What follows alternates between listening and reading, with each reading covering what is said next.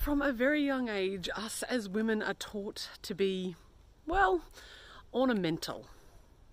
Yep, ornamental. We are taught to be attractive, to put a smile on our face, to be present, to be pretty, to be nice.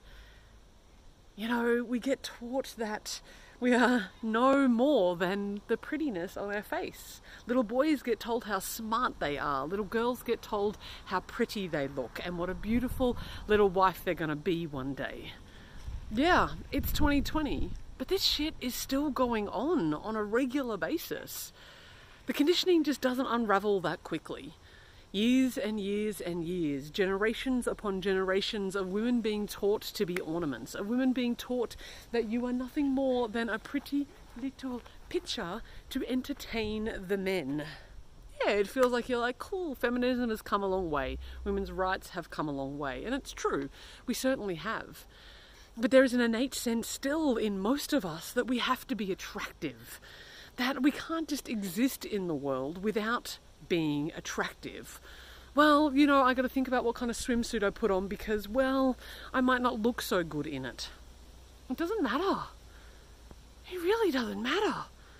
You know, even in a workspace, I remember years ago in a, in a, in a professional setting, someone pulled me aside and told me that I was unprofessional for not wearing makeup. Unprofessional. The 12 men in the business didn't wear makeup and they weren't unprofessional. The 12 men didn't necessarily have to wear a skirt in order to be professional.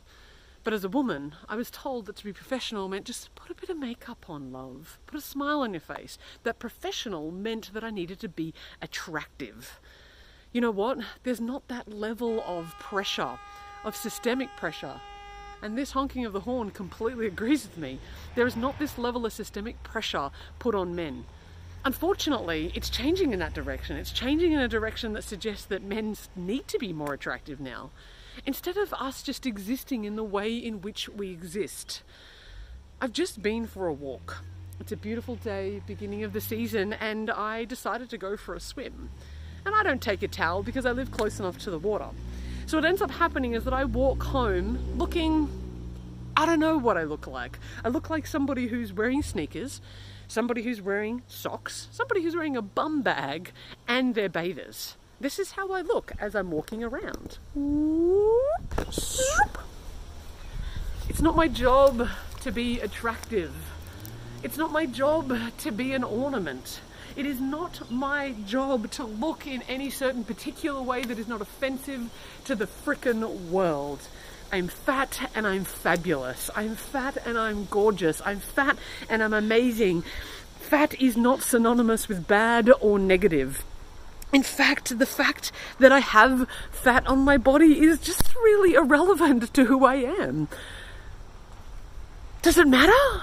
Does it matter that I'm not pretty today? Does it matter that I'm coming to you with wet hair in my, you know, this is not even a bikini top, it's just my crop top. And when I lean over, water drips out of my bloody boobs. I'm not here to be attractive.